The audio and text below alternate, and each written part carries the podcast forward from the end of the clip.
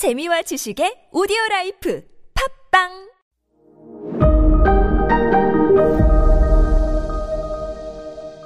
네, 여러분 안녕하십니까. 역사 스토리텔러 썬킴 인사드리겠습니다. 자, 프랑스의 젊은 왕 샤를 6세가 슬슬 머리에서 나사가 빠져버려요. 왕이 지금 얼굴도 못 알아보고 자기 이름도 기억을 못 하니까 일단 왕이 현직 왕이 그냥 없다고 보면 돼요. 왕이 이 지경이니까 프랑스는 어떻게 되겠습니까? 권력들 귀족들끼리 저들끼리 또 치고 받고 난리가 난 거예요. 야, 내가 권력 막 프랑스가 베지밀 가족, 콩가루 집안이 되다 보니까 이걸 딱 누가 기회로 삼았냐? 당연히 누구겠습니까? 또 잉글랜드죠. 자, 그 당시 이제 잉글랜드의 왕은 헨리 5세였어요. 저기요, 잠깐만, 잠깐, 썬킴 씨, 잠깐만. 아까 리차드 2세였다며요. 아, 맞죠? 아, 네, 다 말씀드릴게요. 좀 fast forward로요. 자, 어린 리차드 2세가 왕이 됐지 않습니까? 아까 일단 영국 역사상 이렇게 무능한 왕이 없었어요. 리처드 2세가. 일단 기록을 보면요. 키도 크고 정말 썬킴처럼 잘생겼다고 해요. 그리고 목욕도 얼마나 꼼꼼히 하고 규칙적으로 하고 자기가 쓰는 정말 깨끗하게 몸을 닦을 수 있는 수건, 타월도 고안해 만들어가지고 쓰고 다니고 굉장히 천, 키도 크고 잘생기고 깨끗하고 목욕도 잘하고 여기까지만 보면 썬킴인데 요 다음부터는 썬킴이 아니야. 성격이 진짜 괴팍하고 폭력적이고 사고가 단순하고 문제는 정치적 감각이 전혀 없고 더 큰 문제는 정치에 아예 관심도 없다는 거예요. 근데 아직은 괜찮아요. 왜? 자기 삼촌이 대신 통치하고 있으니까 너는 뭐 괴팍하고 뭐 해. 동네 목욕탕 가서 사우나 하고 와. 통치는 삼촌이 할 테니까. 당시 그 리차드 2세의 삼촌 이름이 존 곤트였거든요.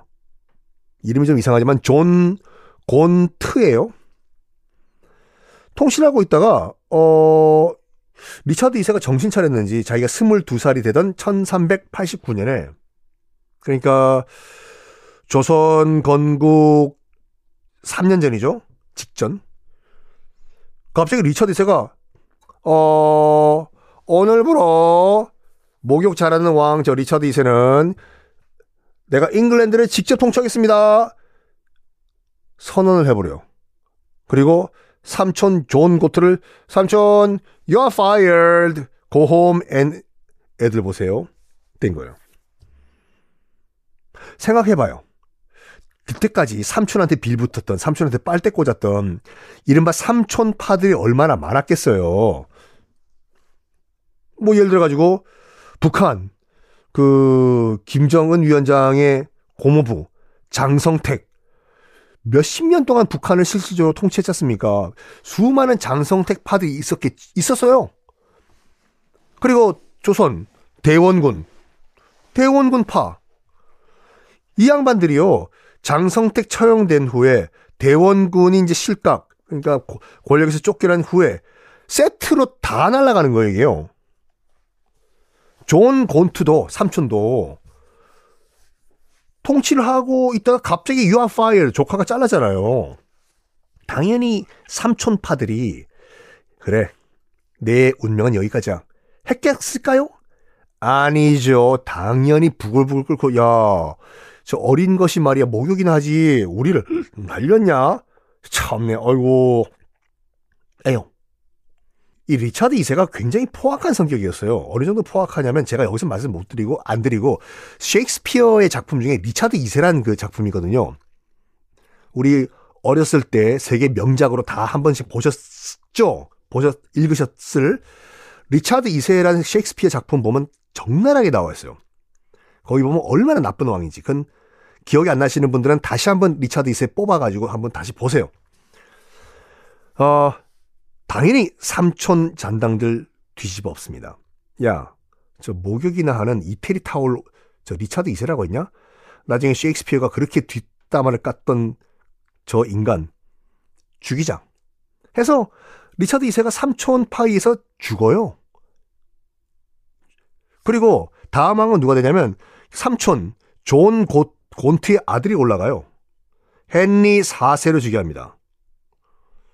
근데 왕 노릇을 잘 못해요. 비리비리비리 하다가 곧 죽어요. 그래서 그 다음 왕이 헨리 4세의 아들인 헨리 5세가 즉위해요. 그래서 아까 말씀드렸던 헨리 5세가 이렇게 등장을 해요. 됐죠? 정리한 거요? 자, 하여간 요런 복잡한 과정을 통해 가지고 헨리 5세가 지금 잉글랜드의 왕이에요.